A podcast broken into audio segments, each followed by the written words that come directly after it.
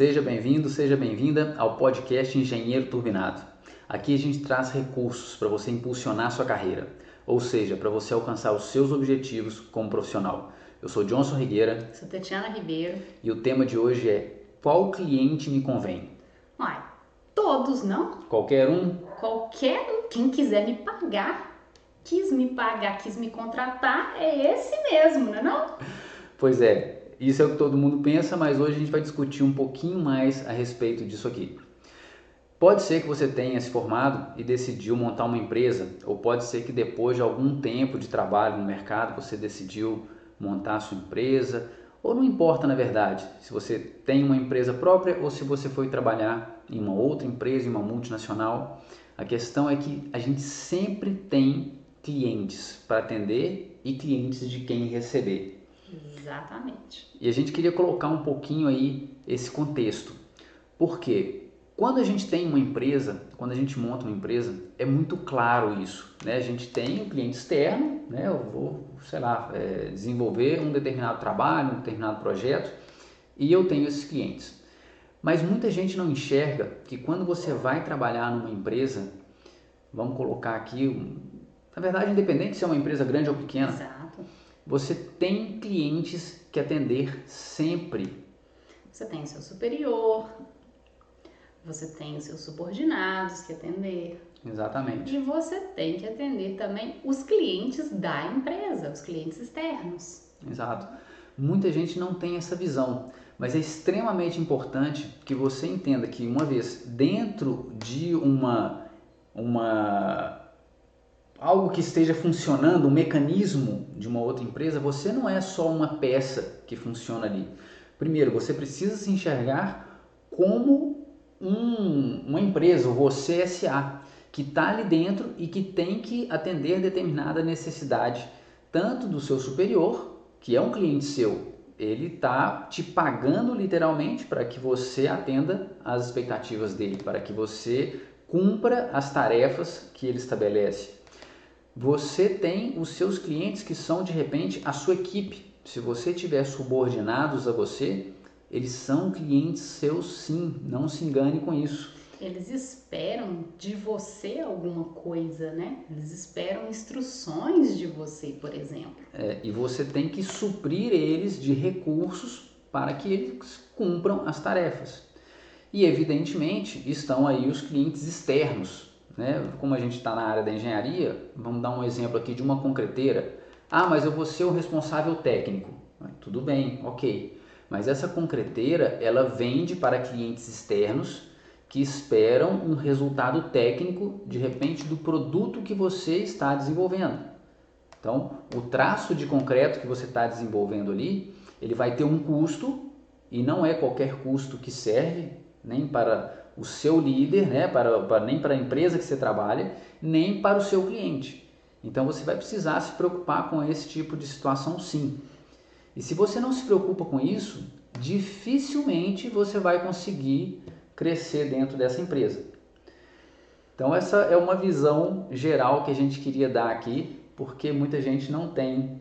É, e na verdade a gente pode sair da engenharia, sair da empresa em si. A gente tem clientes na vida o tempo inteiro. É verdade. Os pais, marido, esposa, namorado, namorada, os filhos, a gente sempre tem relações de cliente, fornecedor.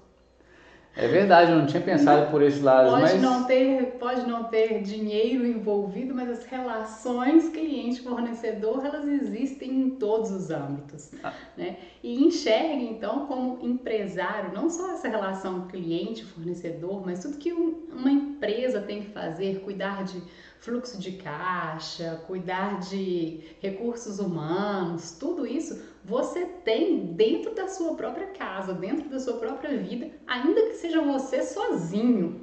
É verdade. Não é? é você vai ter que gerir ali, gestionar seus recursos né, de uma forma ou de outra. Você vai estar sempre negociando, vai estar sempre tendo que se adaptar, vai ter que ser flexível em algumas situações. É isso? Mas voltando aqui para o tema, então principalmente na parte de uma empresa. E a gente quer comentar muito sobre isso porque a gente passou por isso. Passou mesmo. A gente sabe quais são essas dores e a gente teve que viver ela para poder estar tá aqui hoje falando para você. E o que a gente na verdade quer, o que está por trás de tudo isso, é que realmente você não passe pelo que a gente passou. Que você tenha aí, é, saiba pelo menos o caminho de algumas pedras, se não de todas as pedras para atravessar o rio, de algumas delas que a gente se afundou. Que a gente esbarrou, que a gente se afundou, para que você não cometa os mesmos erros que a gente cometeu, né? É. Que a gente foi entender e aprender ao longo do tempo. Porque naturalmente a gente sabe, e a gente já comentou isso, a gente não aprende isso na faculdade. E tá tudo bem, porque a faculdade ela não tá pensada para te preparar para isso. Se você quiser isso, vai fazer uma faculdade de administração, você fez uma faculdade de engenharia e agora você está querendo montar uma empresa ou está indo para o mercado. Então essas outras habilidades você tem que buscar mesmo. O caminho é esse, né? Não tem outro. Então vamos lá. Então você saiu da faculdade e ou montou... e vai montar a sua empresa aí. Montou sua empresa. Um escritório de projeto, monta uma empreiteira ou até mesmo monta uma construtora, né? Exato. E aí você vai começar a dar os primeiros passos. O que, que uma empresa precisa? ela precisa de clientes. Você quer clientes para poder fazer trabalho para eles, para que eles te paguem, para que você possa gerar seu capital e gerar esse dinheiro. Até aí está tudo bem, né? Sim, mas lembre-se que para montar a empresa você teve custos. Esse é o passo um. Ah, mas eu estou trabalhando, é escritório de projeto, eu já tenho o computador, estou trabalhando dentro da minha casa, então eu não tenho custo. Ah, no máximo software ali de, né, software de projeto. Esse parou, é o... parou, parou, parou, parou. Esse é o primeiro Esse erro. Esse é o principal erro. Você tem sim custos. Esse computador, tudo bem, você comprou ele lá atrás. Mas ele, o custo desse computador tem que entrar no seu, no, nos seus cálculos. O custo do software tem que entrar nos seus cálculos. O custo do aluguel, ainda que seja o aluguel que você está na sua casa, tem que entrar nos seus cálculos. Porque você provavelmente não vai querer continuar exatamente nesse sistema para o resto da vida. O custo da energia tem que entrar nos seus cálculos. Né? Não é tá ali no meio do custo da casa, da vida da casa. Não, você tem os custos separados de cada uma das coisas, porque se você estiver no escritório fora, se você montar um escritório fora, você vai ter todos esses custos, porque uma hora você vai precisar de ter alguém para te ajudar. Uhum. Porque quando você monta uma empresa, assim que você monta uma empresa, você é diretor, você é office boy, você é o faxineiro, você é o estagiário, você é o engenheiro, você é tudo e mais um pouco. É. E por que, que a gente está falando isso? Porque é muito natural que você pense que ah, eu tô, tô no escritório dentro de casa, tô no meu quarto, e aí eu não tenho que considerar esse preço do aluguel. Se você pensar dessa forma, você nunca vai sair de dentro do seu quarto, porque sempre os orçamentos que você vai passar vão estar considerando isso e aí você não põe esse custo aí e o valor que você recebe nunca vai superar, nunca vai te gerar um caixa para que em algum momento você possa sair de dentro de casa. E a gente está falando isso exatamente pelo valor do orçamento que você vai passar. Você tem que pensar muito bem nessa questão de orçamento para poder acertar o que, que você vai entregar para o cliente e que você vai ter de lucro em cima disso para poder dar seus passos né, e continuar avançando na sua carreira. E é um erro muito grande que a gente comete no começo de pensar que passando preços mais baixos a gente vai conquistar o cliente e aí o cliente vai valorizar a gente porque vai dar uma, uma, uma próxima oportunidade, né? Uhum. É um erro fazer isso. Existe uma diferença muito grande entre preço e valor. Você pode cobrar um preço alto desde que você entregue um serviço de muito valor. E aí a empresa que te contratar, ela vai continuar te contratando se ela enxergou todo o valor do seu serviço. Agora, você pode cobrar super barato. se você entregar um serviço de pouco valor, de pouco valor, você não vai ser contratado de novo, porque aquele valor, aquele preço baixo vai passar a ser muito alto para a empresa que está te contratando. Exato. A gente pode até depois pensar em fazer um conteúdo só sobre preço, preço e valor. e valor, né? Nessa área, né? É bem, bem interessante. Então a gente fica aí com essa questão de custo e orçamento tem que ser muito bem pensada. Não adianta pensar que você vai passar um preço muito baixo e que isso vai resolver os seus problemas e que com isso você vai captar todos os seus clientes que você quiser e que eles vão se fidelizar a você, porque realmente o caminho não é esse.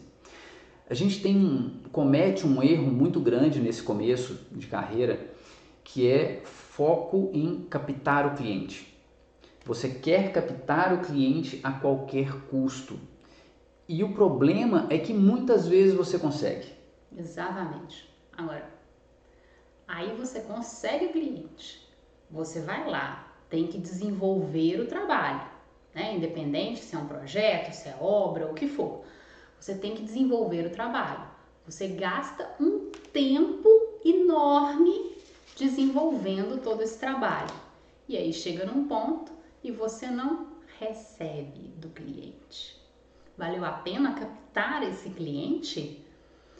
O foco na captação do cliente não tem que ser na captação em si, tem que ser o foco no cliente que efetivamente vai te pagar, porque senão você teve uma perda dupla.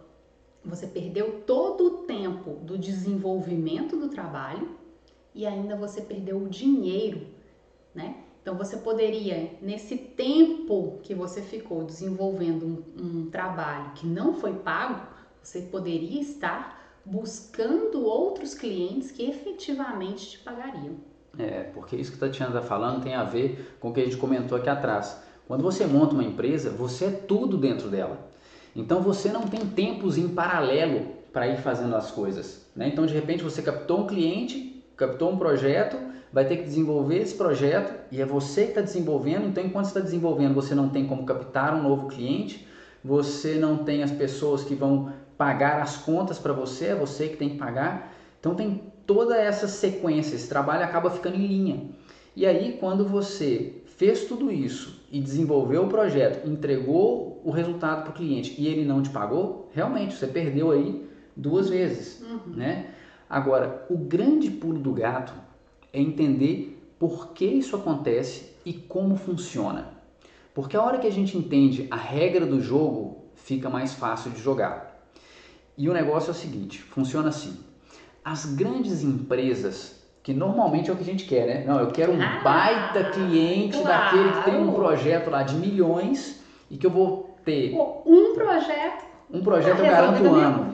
É, um projeto eu garanto o ano e é para esse cara que eu quero trabalhar. Às vezes acontece isso. E às vezes essa oportunidade aparece. Mas o que você precisa entender é que as grandes empresas, elas têm muito claro que elas têm alguns fornecedores chave, alguns fornecedores estratégicos. E esses fornecedores estratégicos, elas pagam bem. Pagam um dia, pagam certinho. Por quê? Porque esse produto ou esse serviço não pode faltar para que a cadeia dela funcione. Os outros fornecedores dentro dessa escala dela não são prioridade e ela não paga e não vai pagar mesmo e ela joga com essa regra do jogo. Ela sabe que você é uma pessoa ou uma empresa que tem pouco recurso, que está começando, que serve para ela rodar a engrenagem dela. E aí ela fala assim: depois eu te pago, vai te empurrando e você vai acabar quebrando uma hora por causa disso. Ela sabe que você não tem um recurso, por mais bravo que você fique, por mais uhum. irritado, por mais que você esperneie, fala, eu vou colocar na justiça. Ela fala, coloque. Porque ela sabe que você não tem grana para poder pagar um advogado e que não vale a pena para você perder mais esse tempo, porque você tem que captar outro cliente, já que esse não te pagou, você tem que fazer a coisa andar. Então ela sabe essa regra do jogo. E aí ela vai te empurrando até que um momento depois, quando tudo para ela estiver certinho, ela te paga.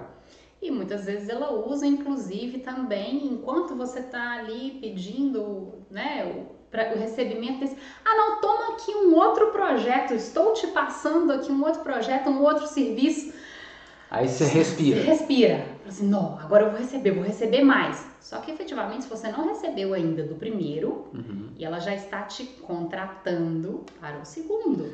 É, e é, o que tinha programado. Te deixa com aquela ilusão, né? De que agora eu vou receber um montante ainda maior. Se eu tinha garantido um ano, agora eu vou ter dois anos garantidos. Era para você ter recebido 100% daquele primeiro projeto antes de começar o segundo. Ela te paga 30%, te dá mais um projeto, te estende ao longo do tempo, né? E aí o seu fluxo de caixa vai ficando cada vez mais furado.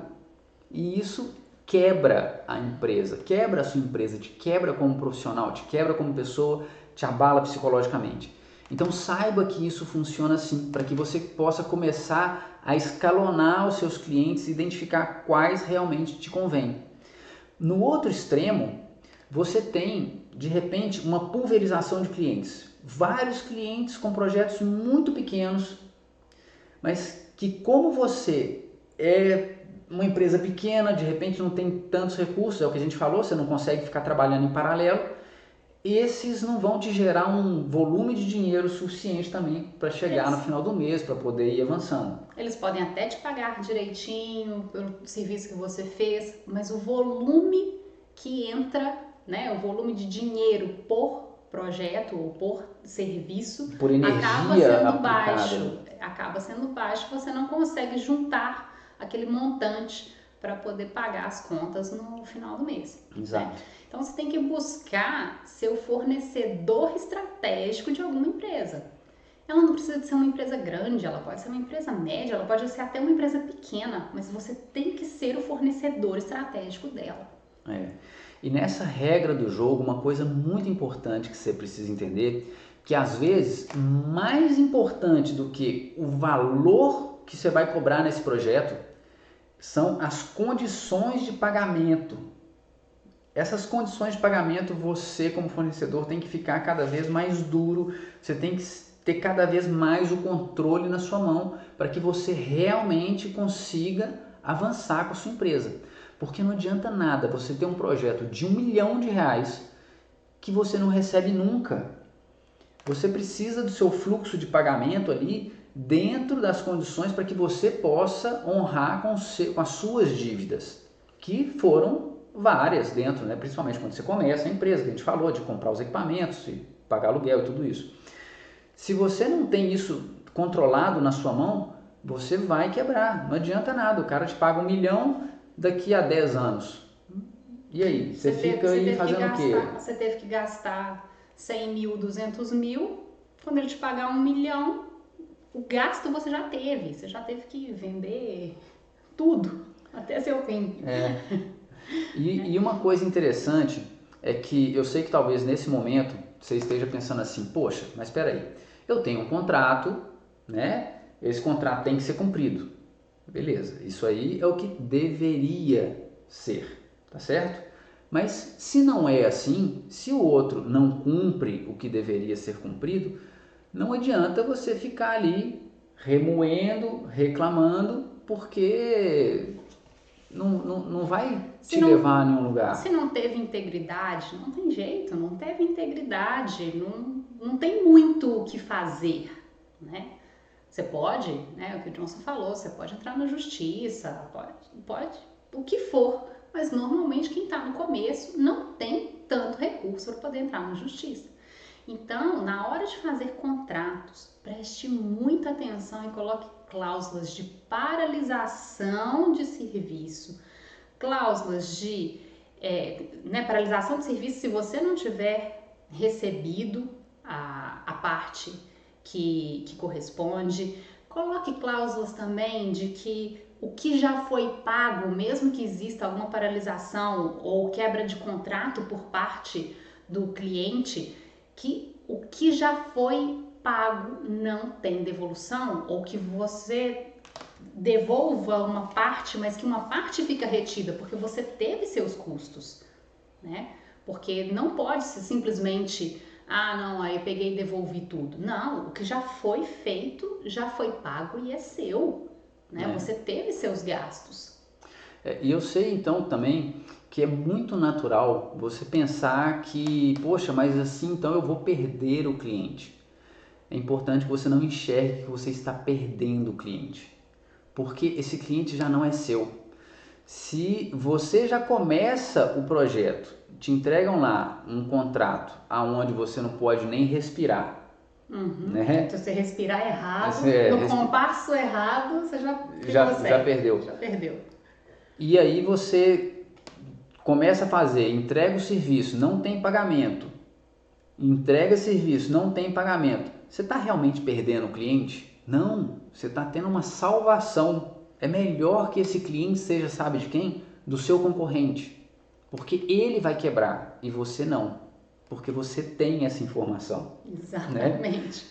E é preferível você perder esse cliente logo no comecinho ali, quando você ainda não tem tantos compromissos, né? Não tem tantas pessoas que estão dependendo de você, do que você perder ali depois que já te passou um, dois, três projetos e que não foram pagos, porque ali na frente você já tem muito mais gente dependendo de você.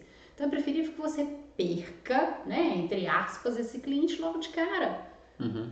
É porque cada projeto novo que de repente esse cliente te passa vai te gerando uma ilusão, você vai imobilizando cada vez mais capital, você pega empréstimo, amplia, aluga uma outra sala. E a gente está falando isso porque a gente passou por isso. Contrata equipe, né? contrata... ainda que sejam estagiários. É. Né? Tem custo.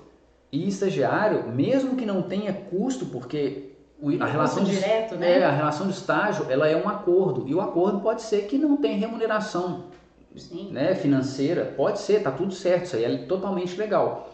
Mas você foi estagiário, né? Com certeza você tinha aí sua bolsa, mas tem alguns casos que pode, pode ser que a bolsa seja zero.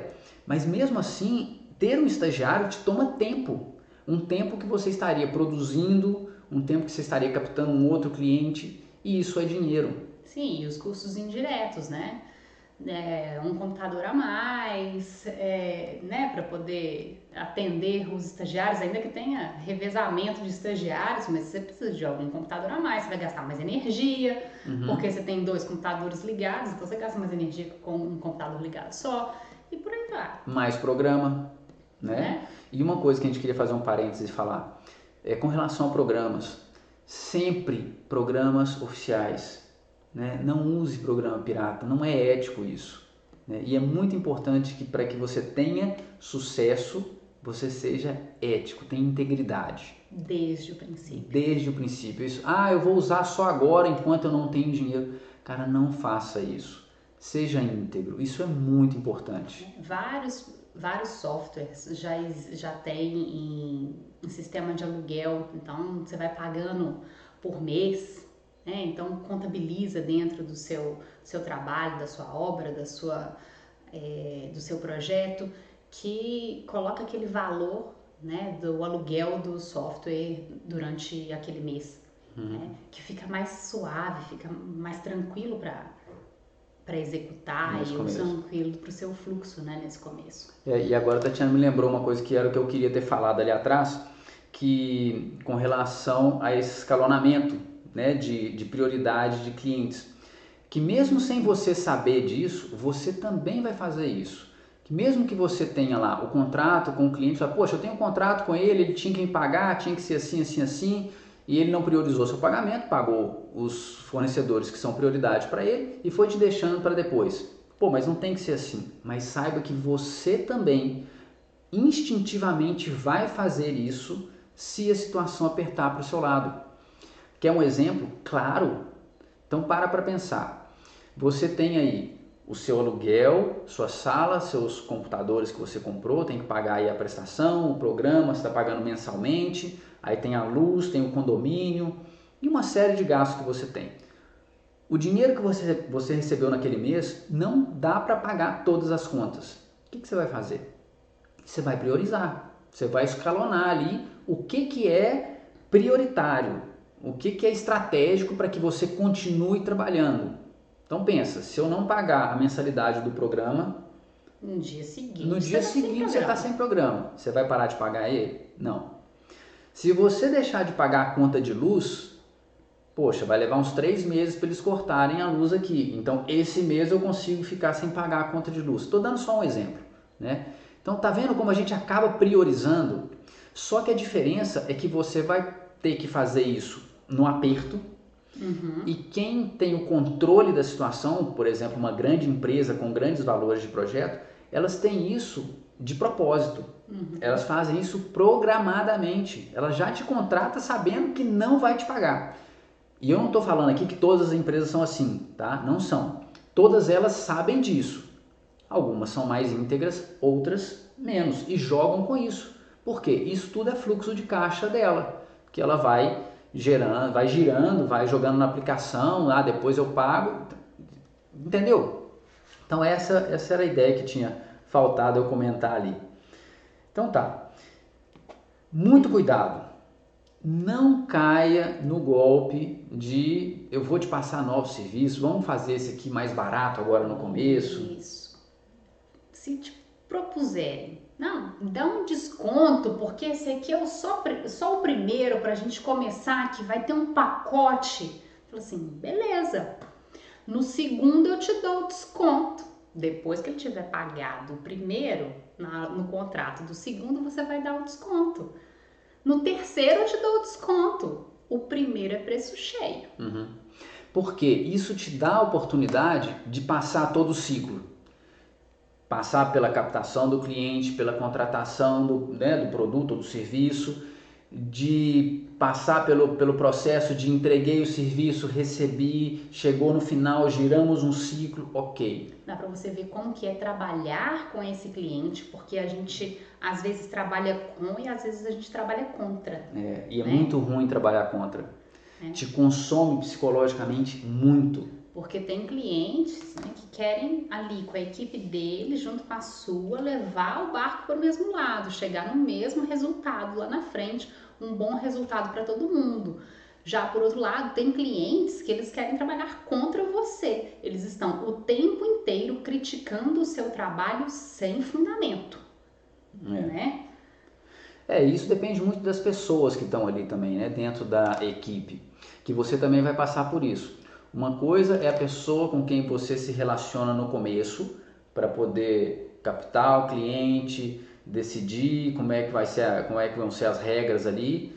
E outra coisa depois é com quem você efetivamente vai estar trabalhando no dia a dia, que essa pessoa pode ter esse, né, algum algum problema, alguma interação que não funcione, então você tem que estar preparado para isso aí. Mas isso aí é meio que fora do controle. Você não tem como controlar, você tem que realmente administrar. E, e, é... e entender que a engenharia é feita por pessoas, né? Por mais que sejam números, que seja lógico o nosso trabalho, ela é feita por pessoas e para pessoas. Então está sujeito a todos os problemas pessoais. É.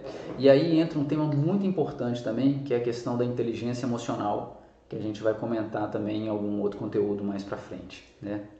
Mas aqui eu acho que a gente já podia ir caminhando para um final com algumas dicas para você então, ou de repente fazendo um resumo aqui de questões de cliente, né? Como o que, que, que detalhes você tem que cuidar na hora de tomar a decisão de qual tipo de cliente você vai manter ou você vai captar ou não?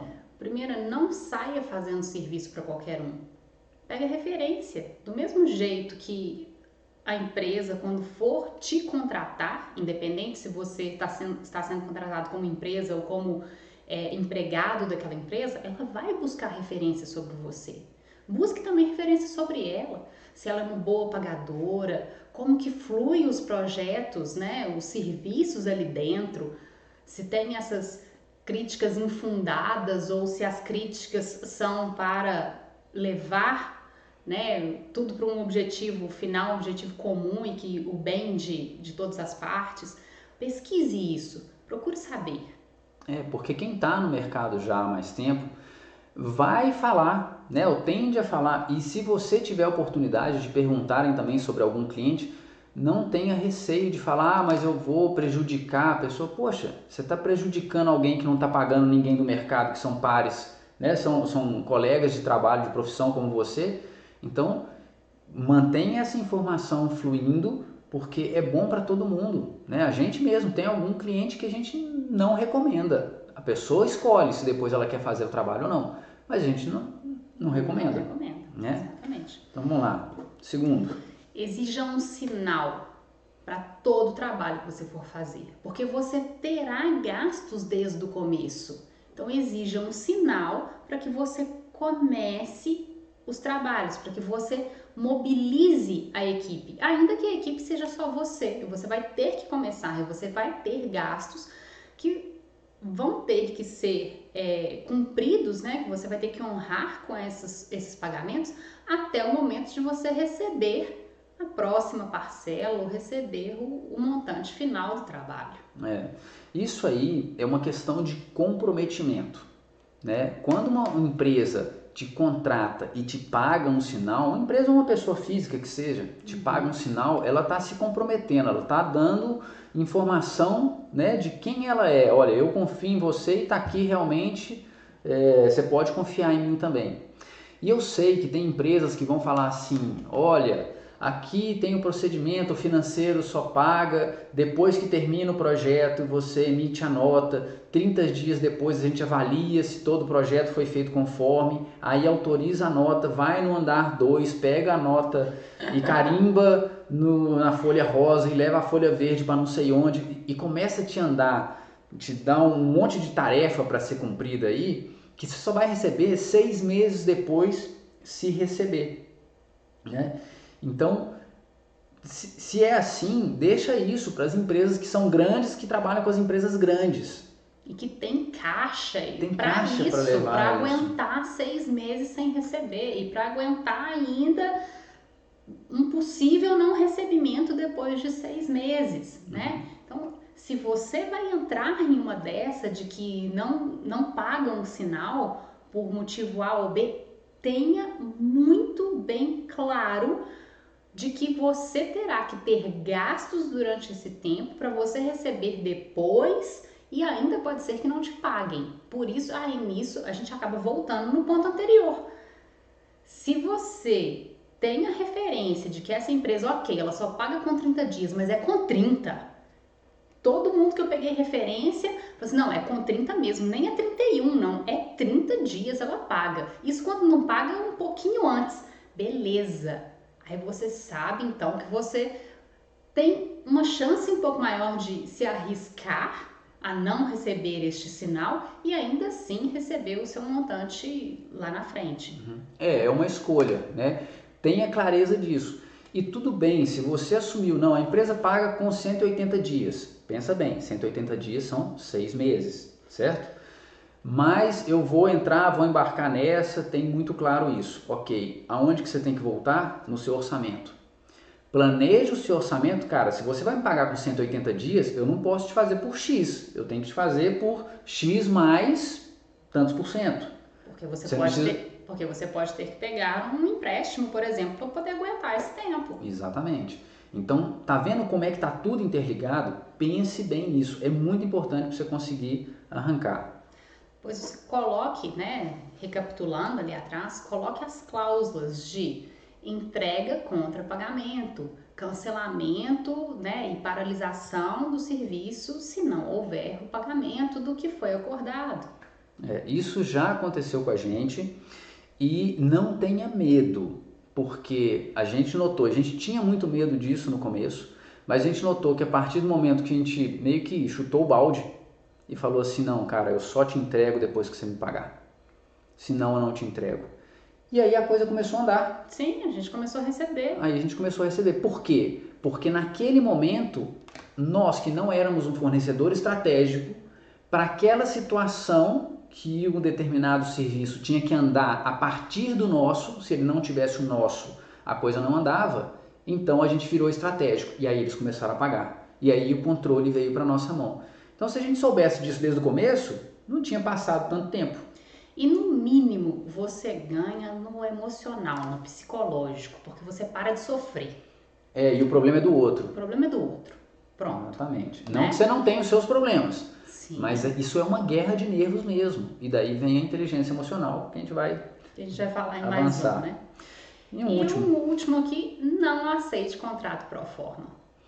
Muito cuidado com. Assina aqui para mim, isso aqui é só um contrato pro forma. Aí você vai ler o negócio, é isso, você não pode nem respirar. Não pode nem respirar. Se você não entregar na, na data, não sei o que, entregar com dois dias de atraso, vai ter uma multa de não sei quantos para cima de você e tal. E para eles, se eles não pagarem, normalmente não tem nenhuma cláusula de que se eles atrasarem o pagamento, eles vão ter que te, passar, te pagar uma multa. É, e se você não questionar isso e não falar, olha, esse contrato eu não assino, se você deixa, eles tentam, né? Você vai lá, assina lá, tal, você assina, beleza. Ah, é só pro forma, não vai acontecer nada não. Não interessa, é um contrato. Se você assinou, você está aceitando aquelas cláusulas ali. Então não aceite um contrato pro forma. Se alguém chega te falando que é só pro forma, leia, né? Receba, leia, mas tem aí um, uma pessoa que vá verificar aquilo ali para você ou coloque as suas cláusulas. Fala, olha, eu assino isso aqui. Com essas cláusulas eu quero que inclua isso aqui e eu quero no mínimo uma reciprocidade. Se tem multa para mim, tem multa para você por atraso de pagamento. Tem que ter reciprocidade. Um contrato tem que ser recíproco, não pode ser só bom para um. Se o contrato é só bom para um e te falam, olha, só sinto muito, se você quiser trabalhar para a gente tem que assinar isso aqui, então é melhor você não trabalhar para essa empresa. Agradeça, procure é. outro cliente que vai honrar com os compromissos dele, porque quando começam contratos desta forma, é um indício de que estão é um indício de que pode haver falta de integridade ali no meio. Exatamente. É. E é isso aí. Eu sei que é um tema bem conturbado, mas a gente queria trazer toda a realidade para você aí que está com o propósito de começar uma empresa, né, ou de que, que a gente desse uma visão de como é esse, como, como são as regras do jogo. É isso aí. E a gente te espera no próximo vídeo. Até mais. E até a próxima.